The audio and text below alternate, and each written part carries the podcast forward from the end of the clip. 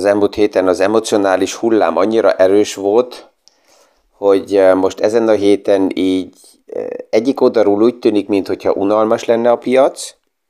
de másik oldalról pedig persze, hogy történnek tovább is különböző események. Mi is aktuális pénzpiaci témákról, összefüggésekről beszélgetünk. Gazdaságról érthetően János Zsoltal. Üdvözlünk mindenkit a mai PFS Kávézac podcaston. Mivel is kezdjük? Az első Trump. Az európai idő szerint szerda reggel 3 órakor bejelentette, miután ugye nagy előkészüléssel be volt jelentve, hogy lesz egy nagy bejelentés, és hát ő nem azt fogja mondani, hogy akkor um, éppen az ebéd után büfizni kellett neki, hanem bejelenti azt, hogy akkor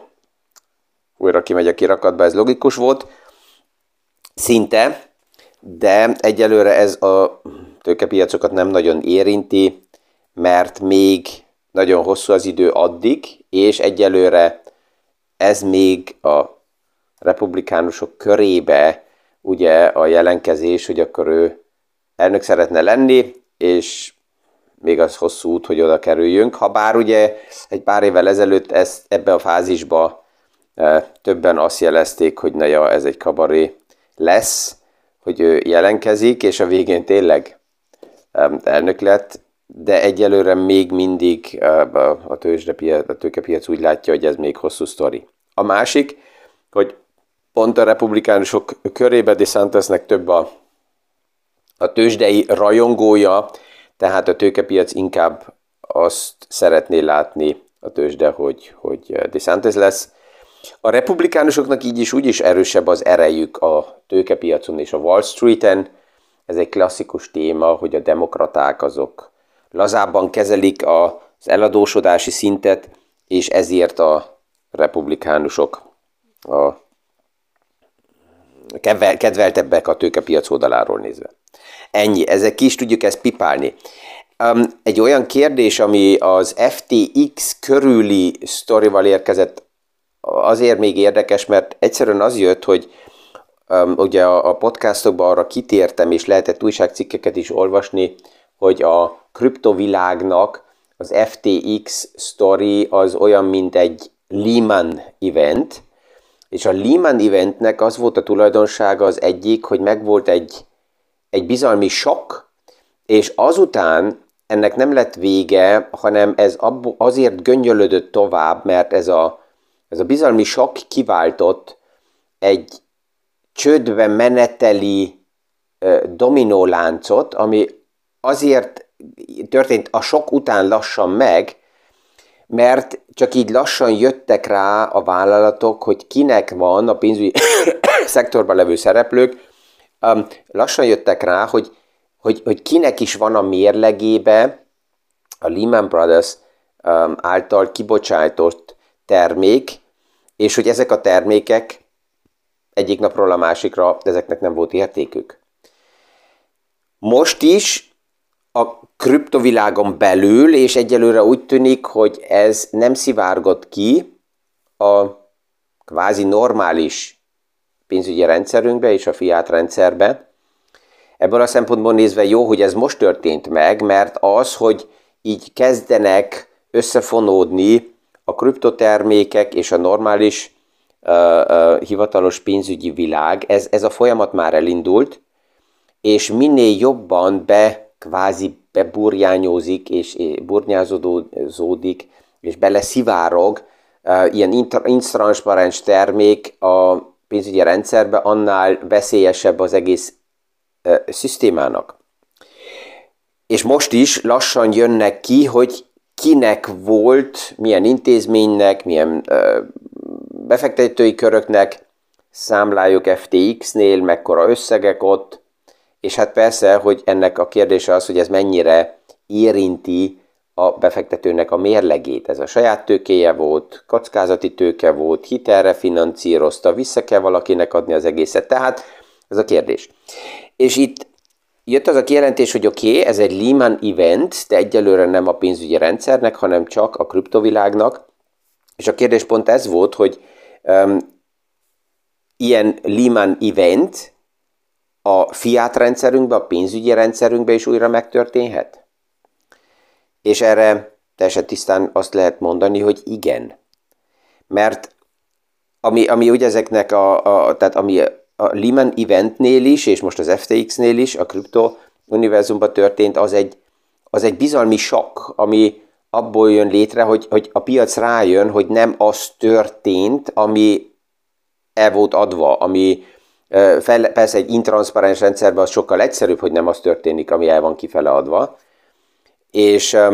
amikor ez megtörténik, akkor a klasszikus kifejezés, hogy bankrun, uh, bankroham, hogy mindenki, aki egy bizonyos eszközbe befekteti a pénzét, azt mondja, hogy oké, akkor most, most ki akarom venni, nem azért, mert ez neki kell, hanem egyszerűen bizalmat vesztett azzal a rendszerre szembe. Ez, ez megtörténhet minden uh, pénzügyi struktúrába, ezért ugye a, a bizalommal nagyon érzékenyen kell dolgozni, és ez, ez a felelőssége a pénzügyi iparágba szereplőknek, pont, pont ugye ez hiányzik a kriptovilágban, mert ők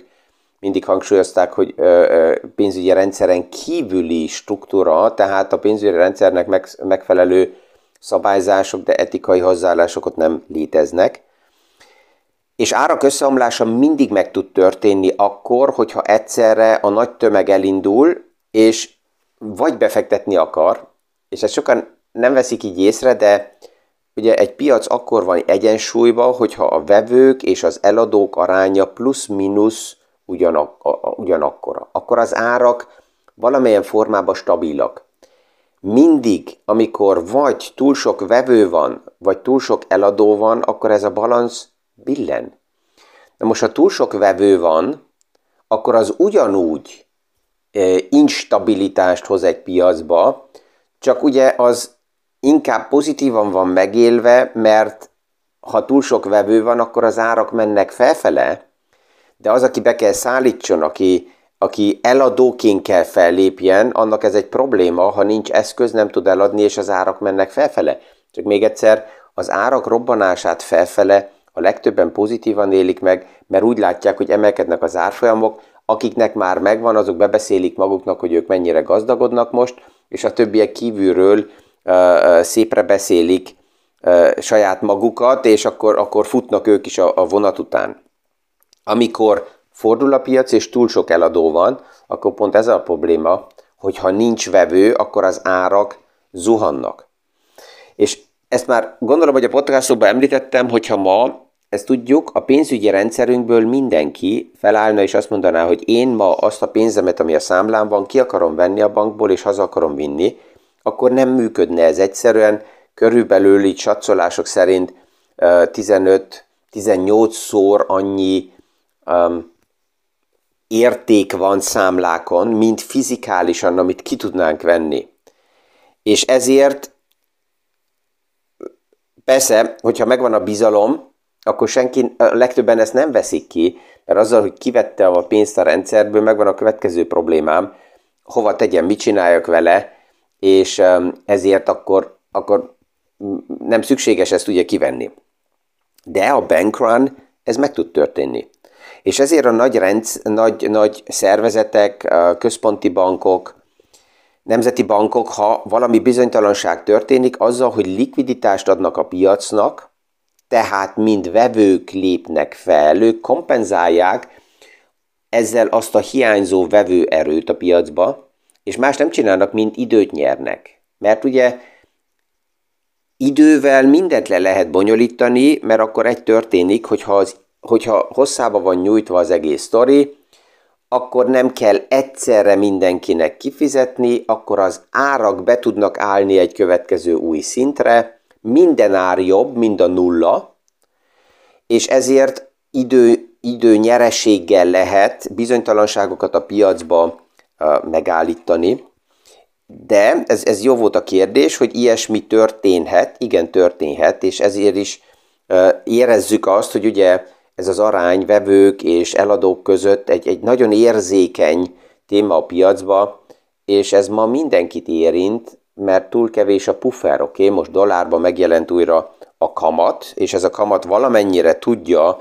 ezt a nagyon erős piaci mozgásokat pufferolni, de az eurozónában még ettől ugye messze vagyunk. És hát a bizalom, hogy az, az, ez is jött, hogy ne já, olyan egyszerűen kimondom, hogy a, a kriptoszférában a bizalom nem fog olyan hamar visszatérni. Ezt csak, csak így, így hasonlítsuk össze egy másik témával. A, a, a férnél, feleségnél, mit tudom, lát valaki egy SMS-t, egy, egy WhatsApp-et, ami, aminek a tartalma nem tetszik, és egy, egy, egy kicsit ilyen bizonytalanságot hoz. Oké, okay, ezt, ezt még, még esetleg el lehet magyarázni, és a bizonytalanság akkor újra um, um, elmúlik, és, és visszajön a, a bizalom, és, és megvan, megvan minden rendben van. De hogyha inflangranti valakit um, eltaláltak, és megvannak a tények, mint aktuálisan az FTX témába is, hogy kiderülnek olyan dolgok, amit ott már nagyon, nagyon szépen, szépre beszélni nem lehet,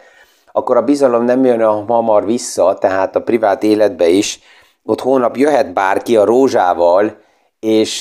jöhet az ajándékkal, ha egyszer megvolt a nagyon erős bizalom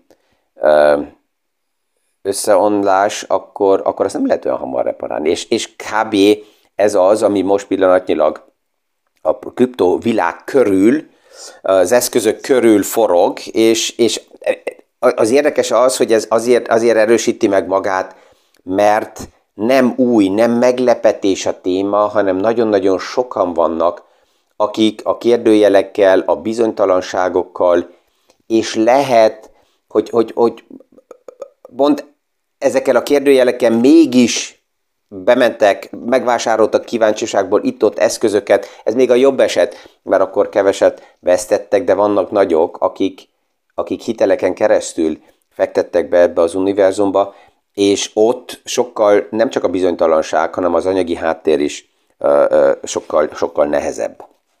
És mindent, amit így most hallok, hogy hogy akarják megmenteni a likviditást, ez megint a ponci a további ö, valahogy életbe tartása, de nem lényeges, strukturális ö, változtatás az egész témában. Ami az infláció fronton van, az azért érdekes, mert ugye ott reméljük, és egyre több elemző jelzi azt, hogy az infláció az 2023-ba csökkenni fog. Most egymás után, ahogy megjelennek számok, ezt mutatják, hogy jönnek vissza az infláció értékek. Ugye az első volt a fogyasztóár infláció, a második a beszállítóknak az infláció értéke az is csökkent, 7,2% volt elvárva, és 7 lett, összehasonlítva hónapról hónapra 0,4% volt elvárva, és 0,2 lett. JP Morgan, Morgan Stanley és a nagy elemzőházak jelzik, hogy az infláció az jönni fog vissza, de azt is lehet látni, hogy vannak olyan erők a piacban, amelyek nem engedik, hogy az infláció olyan erősen, olyan gyorsan jöjjön vissza. A központi bankok ugye a kereslet oldaláról szeretnék az inflációt ö, csökkenteni, és az egyik faktor, amelyik kereslet oldaláról tudja csökkenteni az inflációt, az a, az a munkapiac. A pandémia után nagyon sok vállalat ugye tanult, hogy nem olyan egyszerű, ha elbocsájtok embereket, azokat nagyon hamar újra megszerezni, és ezért a munkapiac ellenáll. Tehát ott sokkal hosszabb ideig vannak egyelőre munkahelyek fenntartva, mint ami normális esetben egészséges lenne, tehát a vállalatok financírozzák a tartalékaikból egyelőre a munkahelyeket, mert abból indulnak ki még, hogy jobb inkább egy picit a tartalékból finanszírozni, mint túl hamar elbocsájtani. De ennek ugye van egy olyan kihatása, hogy azok az emberek, akiknek munkahelyük van, és a jövőkép nem annyira negatív, azok tovább fogyasztanak és hogy tovább is fogyasztanak az emberek, ez főleg a hitelkártyáknál lehet látni. Az napokban megjelentek az aktuális hitelkártyák e, számai, és a legerősebb hitelkártya használatot láttuk az amerikai piacban az elmúlt negyed évben, szinte historikusan, és ez azt mutatja, hogy ugye pszichológia oldalról az emberek akkor nyúlnak olyan pénzhez, ami nem is létezik, tehát a műanyag pénzhez, a hitelkártyán keresztül, ha pozitív a jövőkép, ha pozitív az elvárás, és azt mondják, hogy oké, okay, ezt most elköltöm, de a fizetéseimből majd vissza tudom ezt fizetni. Tehát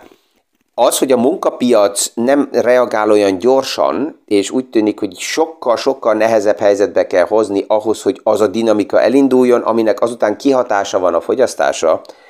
ez egy, ez egy olyan uh, téma, ami egy ilyen ketchup üveg effektus tud lenni, és, és ettől félnek az elemzők, hogy ugye a ketchup üveget is, ha megfordítom, és egy hosszú ideig nem jön semmi, és, és akkor alapjában csak várni kellene, mert idővel biztos, hogy jönni fog, mert Newton kihozza a ketchup üvegből a ketchupot, de ugye ez a gyermekeknél látjuk, hogy amikor megfordítják az üveget, nem jön ki semmi belőle, és akkor vagy ráütnek, vagy elkezdik rázni, és akkor már lehet látni, hogy ott túl sok fog kijönni. És akkor minden össze van masszatolva. Egy ilyen a ketchup effektus jelenhet meg a gazdaságban is azzal, hogy túl erősen, túl hosszú, túl gyorsan a kamatemelések ugye felfele mentek, és ennek a hatását még nem vártuk ki. Alapjában a kamatemelésekkel pillanatnyilag most már a piaci konzenzus decemberben 85% valószínűség, hogy 0,5%-kal fog a kamat a dollárba emelkedni, és a jövő év elejére 50% a valószínűség pillanatnyilag, hogy plusz 0,25. Tehát érjük el a klasszikus kamat ciklikus mozgásokba a píket olyan 4,5%-nál, és ez az, amit most ünnepli a piac, de erről a tegnap is beszélgettünk, hogy amikor a piac ezt ünnepli, akkor elkezd egy kicsit gondolkozni, hogy oké, okay, ünnepeljük az inflációt, de ebből több is lehet, amit majd azután lehet, hogy nem fogjuk ünnepelni, tehát a defláció, ha megjelenne, és, és e között van az emocionális mozgás pillanatnyilag. Warren Buffett pedig egy érdekes lépést tett, és ez azért kell szóba hozni, mert uh, Berkshire Hathaway-nek ez a tizedik legnagyobb pozíciója, hogy Warren Buffett um, Taiwan Semiconductors um, chipek részvényeit bevásárolta, és itt lehet látni, hogy mekkora a nagyságrendje és mi áll rendelkezésére Warren Buffettnek 4,4 milliárd dollár értékbe vásárolt, de nem is az a döntő, hogy ő vásárolt, hanem a sorok mögött egészen más sztorit lehet látni. Ez Warren Buffettnek legalábbis az elemzései után megvan az a bizalma, kvázi Kínába, hogy Kína a Taiwan sztorit belátható idő időn belül nem fogja elindítani, és ezért megadja azt a bizalmat, hogy a Timer Semiconductors-ba beleinvestál, párhuzamosan nehez azért még egy történik, hogy a Timer Semiconductors a gyárakat már Kínából és Tajvánból helyezik ki más regiókba, ugye Nevadába épül egy hatalmas Taiwan Semiconductors gyár, azért, hogy a csippeket lehessen Taiwanon kívül is gyártani, tehát itt meg legyen ez a függetlenség, regionálisan és helyszínileg. Um, tehát Kínával szemben megvan ez a bizalom, és Kína oldaláról aktuálisan végre, és ebbe is ki van éhezve a piac, jönnek pozitívabb jelek. Az egyik, ami lényeges, hogy Xi uh, most a G20-as gyűlésnél kijelentette azt, hogy a territoriális integritása Ukrajnának lényeges, és ezt mindenki be kell tartsa, és ezzel a kijelentésével elég tisztán eltávolodik Putin oldaláról, mert gazdaságilag ez Kínainak is nagyon fontos tovább, hogy itt minél hamarabb a következő fázisba lépjen a sztori. Oké, okay, az, hogy beszélgetni tudnának, az még messze van attól, hogy el is kezdenek beszélgetni a pártok egymással. Kínából egy pozitív jel az, hogy egy 16 pontból álló támogatási programot hoztak létre, hogy az ingatlan piacnak az eladósodását és a problémáját stabilizálják. A Covid lockdownnak ott is van egy előnye, hogy az online kereskedések számai nagyon robbannak, 15%-kal több, mint a tavaly, és már a tavalyi nagyon magas volt, de most elindul a lazítás, tehát ez az, amire a piac egy picit várt, hogy Kína is végre a nulla tolerancia témából ki fog lépni. És a következő napokban egy másik témáról fogunk beszélgetni, mert megjelent egy olyan elég jó gondolatmenet, és ezt majd szét fogom szedni, hogy 2022-23, ha összehasonlításba kerül 1920-szal és az 1920-as évekkel, mik azok, amik hasonlítanak, mint a háború, az infláció, a spanyol gripa annak idején, most a Covid, és az is egy pandémia,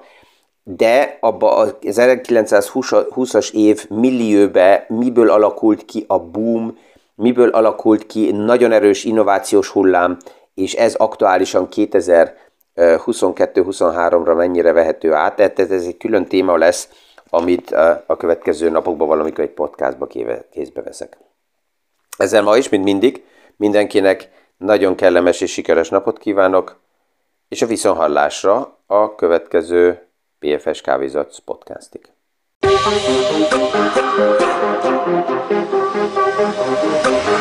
Thank.